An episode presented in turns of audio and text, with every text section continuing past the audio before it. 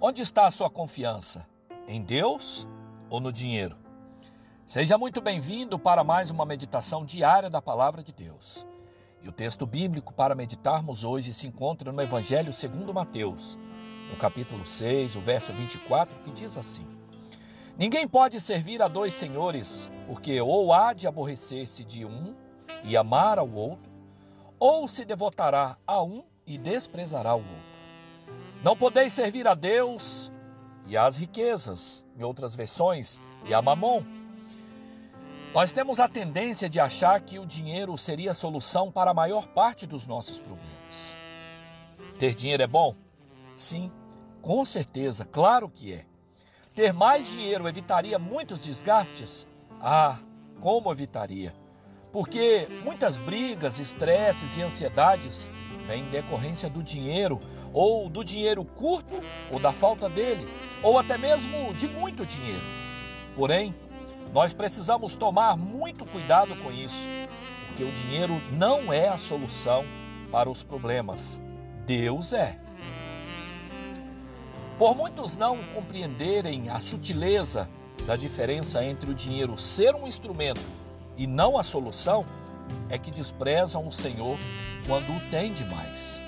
Por isso é que Jesus disse: é mais fácil passar um camelo pelo fundo de uma agulha do que entrar um rico no reino de Deus. Jesus não tinha nada contra os ricos, não. Pelo contrário, mas ele falou sobre a realidade do coração de grande parte das pessoas que, que têm bastante dinheiro e vivem como se fosse o suficiente para elas. Vivem como se não dependessem de Deus ao colocarem o foco na coisa errada. Mas isso vale a pena para pessoas ricas?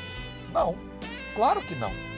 Evidentemente que não, porque sempre algo ou alguém que substitui o lugar de Deus significa que estamos fazendo desse algo ou desse alguém o nosso Deus. Deus não divide a sua glória, o seu trono com ninguém. E a Bíblia só nos dá duas opções: ou servimos a Ele ou servimos a riqueza a mamon. Ou seja, ou colocamos o nosso coração e a nossa confiança, a esperança, a segurança nele, ou colocamos no dinheiro. O dinheiro faz parte da nossa vida. É verdade. Nós necessitamos dele, mas não é a nossa vida. Sonde, portanto, o seu coração e pense nisso. O único que é a nossa vida, a nossa solução para tudo o que precisamos é Jesus Cristo, nosso Senhor.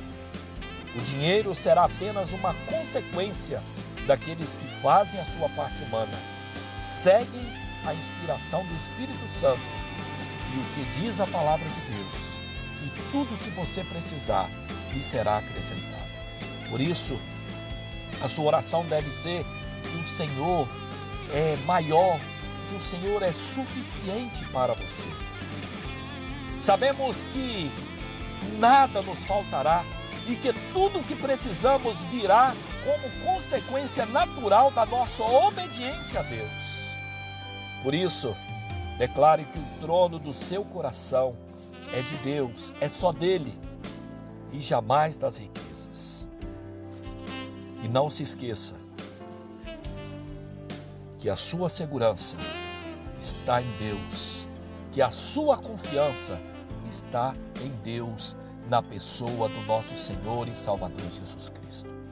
Deus nos abençoe abundantemente nesse dia, poderosamente, em nome de Jesus. Amém.